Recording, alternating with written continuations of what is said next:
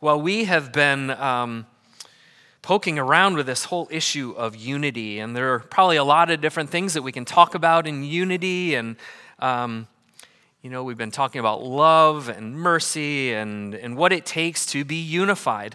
And so we're going to look at um, a passage, we're going to look at the Beatitudes focus on one of those Beatitudes uh, in Matthew chapter 5. So you could open your Bibles up. Um, I'm just going to pray, and then we'll, we'll jump in and read God's word together. Father, thank you for your goodness to us. Thank you that we can trust you. Thank you that you are faithful. God, I just think of all the people, all the young people on the stage this morning, all the lives that are uh, ushering out of here to next steps, and we just give you praise for your faithfulness to them. That you go before them and you come behind. And God, as we open your word, we ask, I ask, God, that your spirit would be our teacher. That you would change the words in, from my mouth to people's ears this morning, and that your spirit would lead us and guide us and admonish us and teach us and encourage us where we need it. So we commit our time to you in Jesus' name. Amen. Matthew 5, 1 to 12 is a picture of maybe where Jesus was standing when he gave the Sermon on the Mount. They didn't have microphones and speakers back then, and so there was a, there was a way that they would get where people could hear. So here it is. Now, when Jesus saw the crowds, he went up on a mountainside and sat down. His disciples came to him, and he began to teach them. He said, Blessed are the poor in spirit, for theirs is the kingdom of heaven. Blessed are those who mourn, for they will be comforted. Blessed are the meek, for they will inherit the earth. Blessed are those who hunger and thirst for righteousness, for they will be filled. Blessed are the merciful, for they will be shown mercy. Blessed are the pure in heart, for they will see God. Blessed are the peacemakers, for they will be called children of God. Blessed are those who are persecuted because of righteousness, for theirs is the kingdom of heaven. And blessed are you when people insult you, persecute you, and falsely say all kinds of evil against you because of me. Rejoice and be glad, because great is your reward in heaven. For in the same way they persecuted the prophets who were before you. In the Beatitudes, our Rabbi Jesus shares nine postures. Nine postures, I've highlighted them here, that we need to take on if we desire to live in the kingdom of God. Nine new ways that, that line up with the human experience that will lead to transformation and newness of life, both personally as well as communally. The, uh, the Greek word, and I don't know Greek, and I see Todd over there, and I'm not going to look at him because I didn't take Greek, but I did look it up. The Greek word for, um, yeah, you've heard, okay, so back up. You've heard people say things like, that person has arrived, or they've made it to the top. Kind of get that concept? Well, the Greek word makarios means blessed, or could be kind of interpreted like that. You've made it to the top if this characterizes your life. You're going to make it into the kingdom if this is the life that you're living, okay? And what I think surprised, um, what was surprising, is who Jesus has going, ha, who Jesus is saying has it going on in here. Who is blessed? He said, Blessed are the poor, those who are mourning, the meek, the lowly. And, and it's almost you can you can picture Jesus just over overlooking the crowd and, and basically saying, Whoever you are, wherever you've been, whatever you've done, whatever your struggle is, you need to know this one thing. And that the with it, and it's this it's the with god life is for you. You aren't on the outskirts. It is available to you and it's kind of cool the god of the universe is standing on the mountain there the mountain that who made he made right? Standing on the mountain that he, he created, and he's sharing this good news with the people who most needed to hear it. Nobody is outside of God's reach. Maybe you can picture that. Maybe he sees a person who's barely, you know, clothes falling off because they're ripped and torn. And he said, Blessed are the poor, for yours is the kingdom. Sees a woman who's mourning the death of her husband. Maybe lays his hand on her shoulder and says, Blessed are you, sister, who mourn. Maybe sees a peasant worker coming in from the field to listen to him teach, and he says, Blessed are the meek, for they will inherit the earth. Basically, Jesus, I think, is saying, You're in. If your life will be characterized by these sorts of things, you are going to you're going to experience life in the kingdom of God.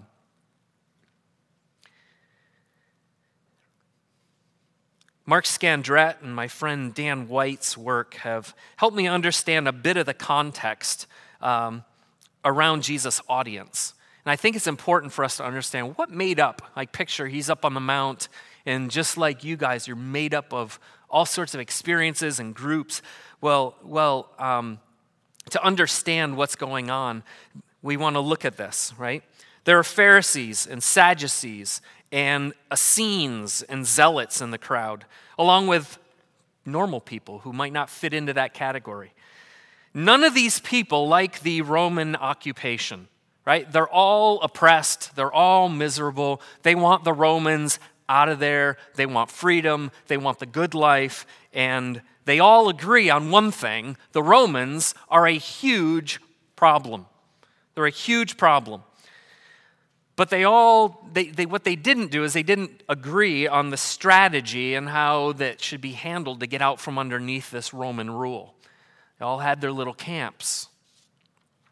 The Sadducees wanted to go the route of political power, thinking they would bring the good life, thinking power would set them free.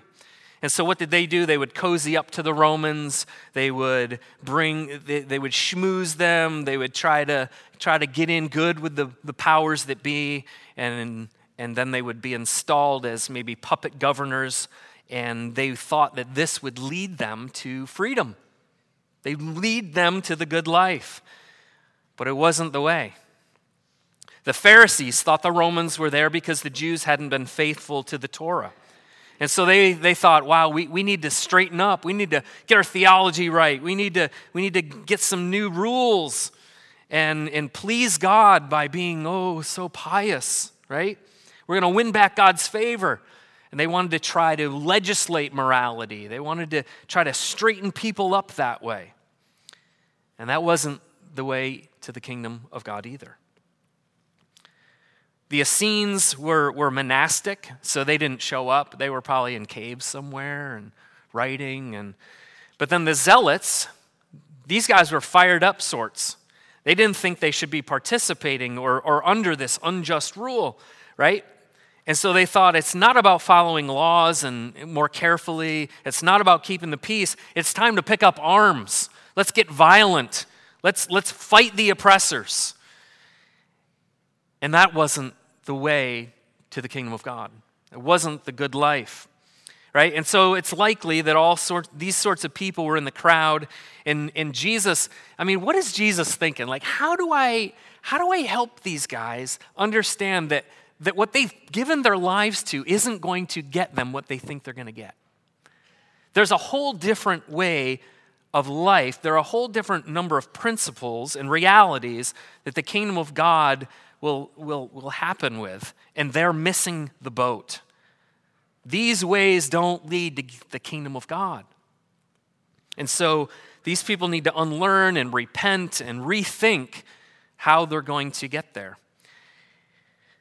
As you think about that, I don't know that a whole lot has changed from there to our day, right? We still get drawn into these ways of trying to find the good life trying to live in the kingdom while cozying up and getting violent and pushing and, and these sorts of things. And Jesus is still inviting us and saying, That isn't the way. That isn't the way. The way is the way of trust. The way is the way of trust. So Jesus' sermon isn't what anybody expected. and especially not those, the poor people, the downtrodden, the broken, the oppressed, right? Everyone came that day thinking that it's the wealthy and the powerful and the attractive and the successful that they must be the ones that are blessed by God. God must be really happy with them because He's blessed them. That's what the world thinks. So, by contrast, if you're poor, you're suffering, you're struggling, you must be cursed by God. God must be upset with you. You must have done something wrong and now you don't get to participate in the kingdom. So here Jesus is, is setting out and I think trying to unify his disciples, trying to bring all those people together to understand that the good life and what values and priorities they must live by in order to live in the kingdom of God. Unfortunately, we don't have time to go through all the Beatitudes, but I want to focus on the first one because I think it's, I think it's key maybe the key and, and, it, and it's been said that the beatitudes are like the content like uh, the table of contents in a book. You, know, you read the table of contents you get an idea of what all the chapters are about and it's been it's I've, I've come to understand that the rest of the gospels is kind of bearing these things out. But the first matthew 5 3 blessed are the poor in spirit for theirs is the kingdom of heaven Understanding and embracing the concept of being poor in spirit will lead to a new way of thinking and a new way of being in the world. And so Jesus is saying if you will be poor in spirit, if you will recognize that you are weak, and you'll choose to trust God rather than yourself, or rather than all the powers that be that we just looked at, you'll experience kingdom life takes that trust, solely trust in God. Well, what does it mean to be poor in spirit? Mark Scandrette calls this the way of trust to own our poverty, to admit it, and to live with open hands. To live with open hands. Jesus is inviting his disciples to understand that they're strong when they're weak. They're strong when they're vulnerable, when they recognize they're vulnerable. His disciples need to learn to put their trust in God rather than these other things, rather than in their own self sufficiency and their ability to, to make things happen, right? I was in my office late um, on Thursday night, working on my sermon, and uh, the security alarm went off. Those things are loud. You know what I wanted to do? I wanted to run. I wanted to run, but I had to stay because I had to get the alarm off because I'm standing there with no shoes on and the cop's going to show up. Like, hey, what are you doing in here, buddy? Anyway, um, the alarm goes off and I'm overwhelmed and my, my key card isn't working. I'm like, I'm not getting it to where I needed to get it. I should have turned an alarm on just to freak everybody out. Like, it was like kind of unnerving. And uh, anyway, I got it turned off. Cops didn't come. I wasn't arrested you don't have a pastor as a felon or breaking and entering or anything. So, anyway, um, but I say that because I think um, we're, we're, all, we're all wired with this fight or flight response, right? I, I was hit with that fight or flight. I wanted to run, but I had to stay and fight with that key card. Um, I, had to, I had to stay in the office, right? But that fight or flight response kicks in when we're faced with fear and threat. This chart um, helps us to, to kind of see fight, flight, freeze, and gives some maybe some helpful things to, to kind of orient our life here uh, to, to understand what those things look like.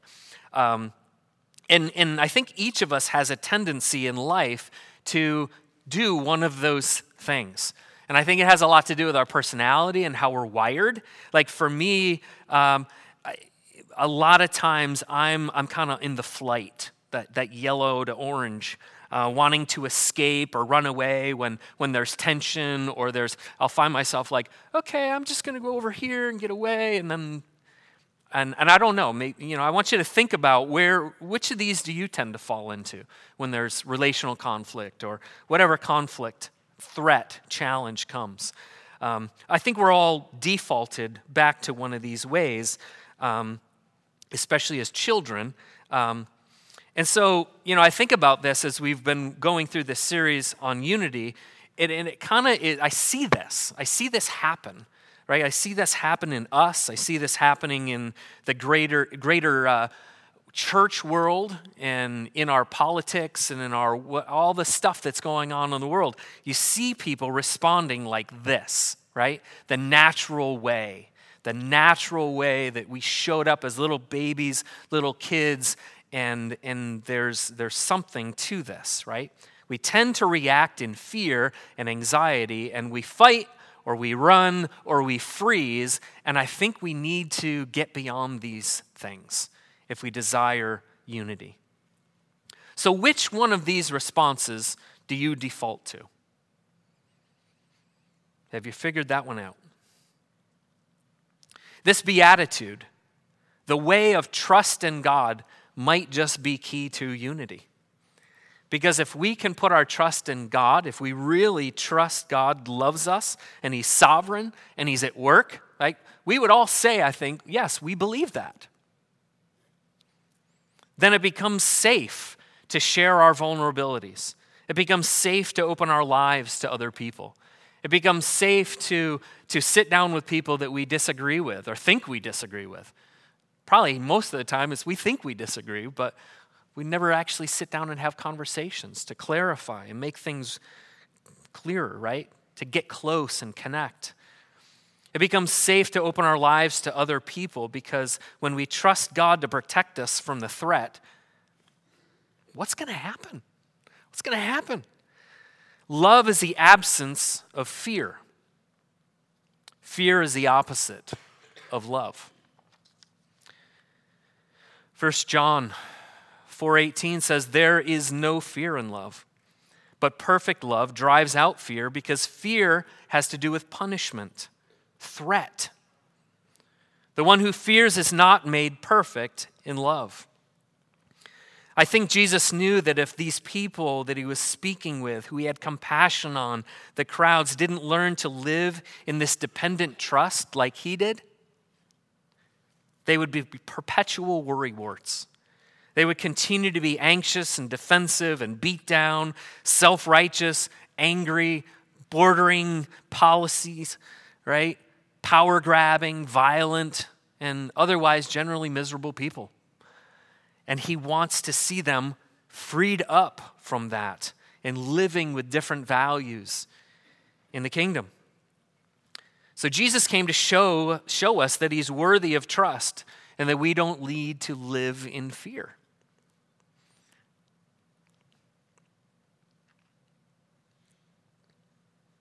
I want you to think for a minute. What are you afraid of?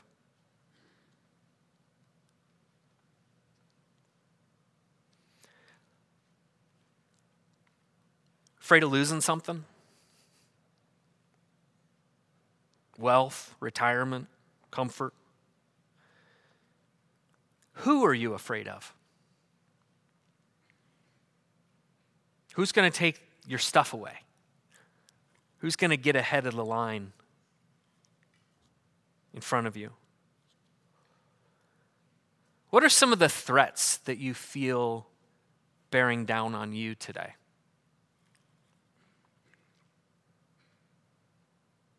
You ever think about who's telling you to be afraid?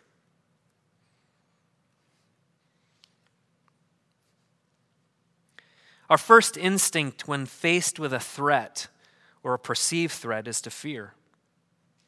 It's a fight or flight mode. But what if Jesus is teaching us that there's a better way?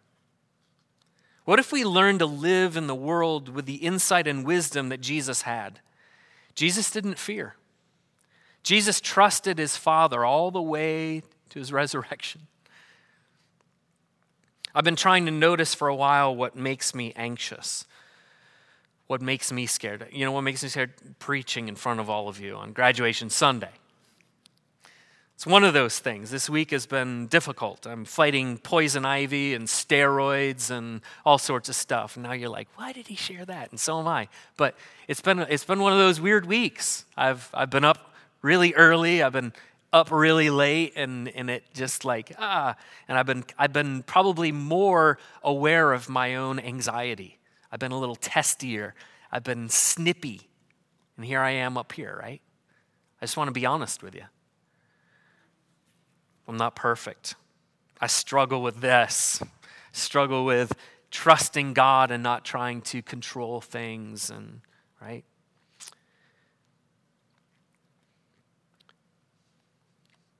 But what if we learn to live in, a, in the world with the insight and wisdom that God, God had, that Jesus had, that trust, right? And so this, this anxiety can, can kind of mess with us. And I think what Jesus is saying with this blessed are the poor in spirit. He's saying that the person who has it going on isn't the person who is withdrawing or the person forcing their way or pretending to be brave or producing or, or any of that. Jesus is saying that the person who is blessed is a person that can understand their poverty. And oftentimes we think poverty is financial. Well, we don't have our stuff, but, but poverty is recognizing our need for God. It can be not stuff, right? Or recognizing that we're vulnerable, that we're insufficient, we don't have enough, we don't have enough energy or power to pull off what we think we need to.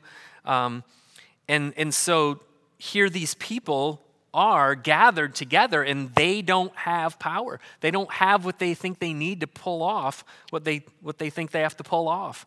And he says, Blessed are the person who, who realizes that they aren't enough, who realizes that they don't have to be enough. Because in Christ, we have a source of life and wisdom and protection outside of ourselves. Friends, Jesus wants to move us from a fearful, self protective stance with a closed fist, ready to fight or ready to hold on. And he wants us to move toward being more gentle, peaceful, kind, and open stance toward him and toward other people. I think that's part of us growing up and trusting Christ. Part of our growing up. A lot of you have children. I have three boys. I'm not going to embarrass them with any specific stories, but we've been raising them and they don't always get along, right? Especially when they were younger, there were some there were some knuckle sandwiches, some haymakers, you know, not too many, um, thrown around in moments of anger. But as they grow up, what do we teach them?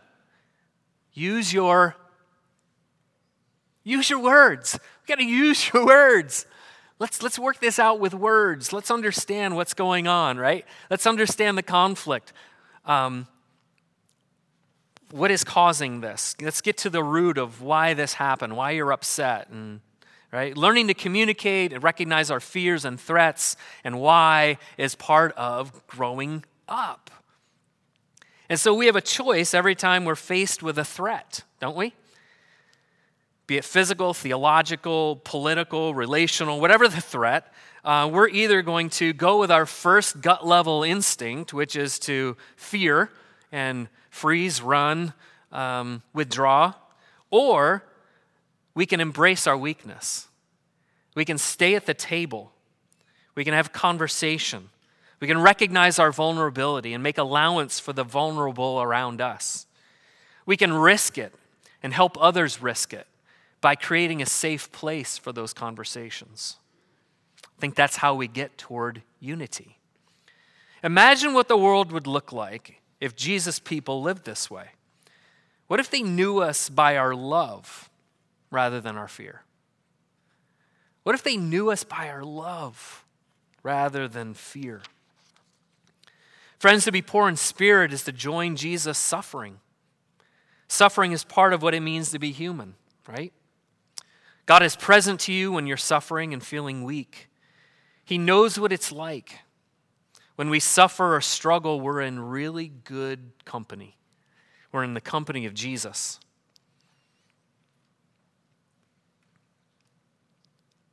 This first beatitude, blessed are the poor, is all about whether we trust God. It starts right there.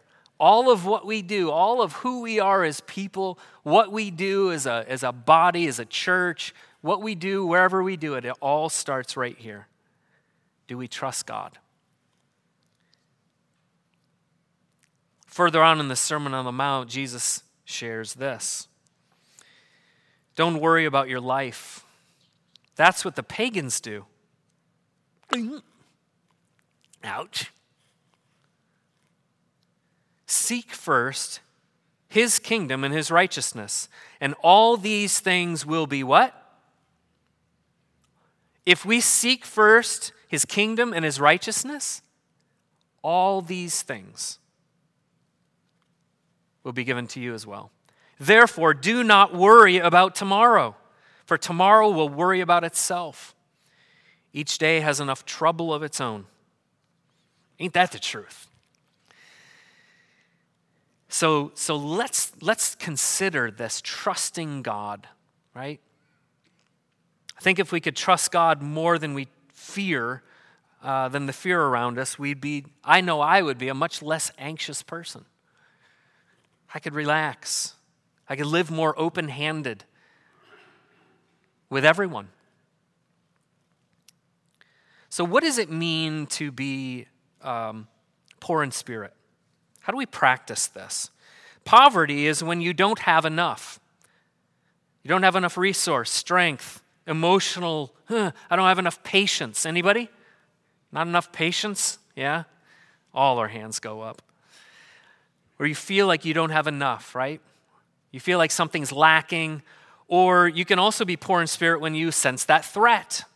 Like something's going to be taken away from you. Somebody's going to have power over you. You get anxious. Well, I want to I want to just do something different this morning. I want you to I want you to put down your pen or whatever cuz I know you're all taking notes. You're going to go over this later and all week and you're just I'm just kidding. Right? I want you to open your hands up. I want you to hold your hand, one hand, two hands. I'm just going to ask you, I'm going to walk you through this. I want you to consider this question Where in your life do you feel you don't have enough?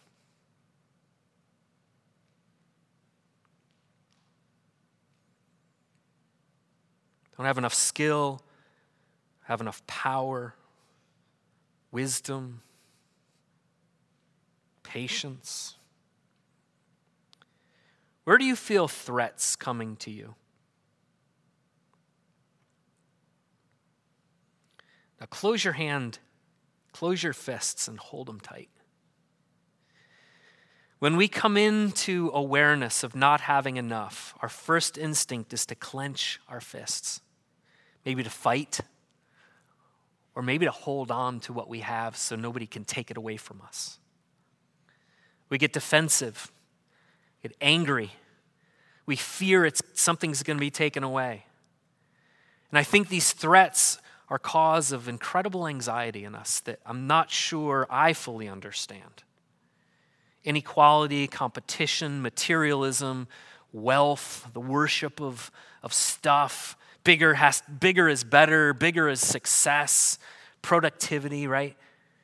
Thinking we have to have more. These things breed anxiety, fear. What are you grasping tightly to? What's closed up in your hands? You don't want anybody yanking that out.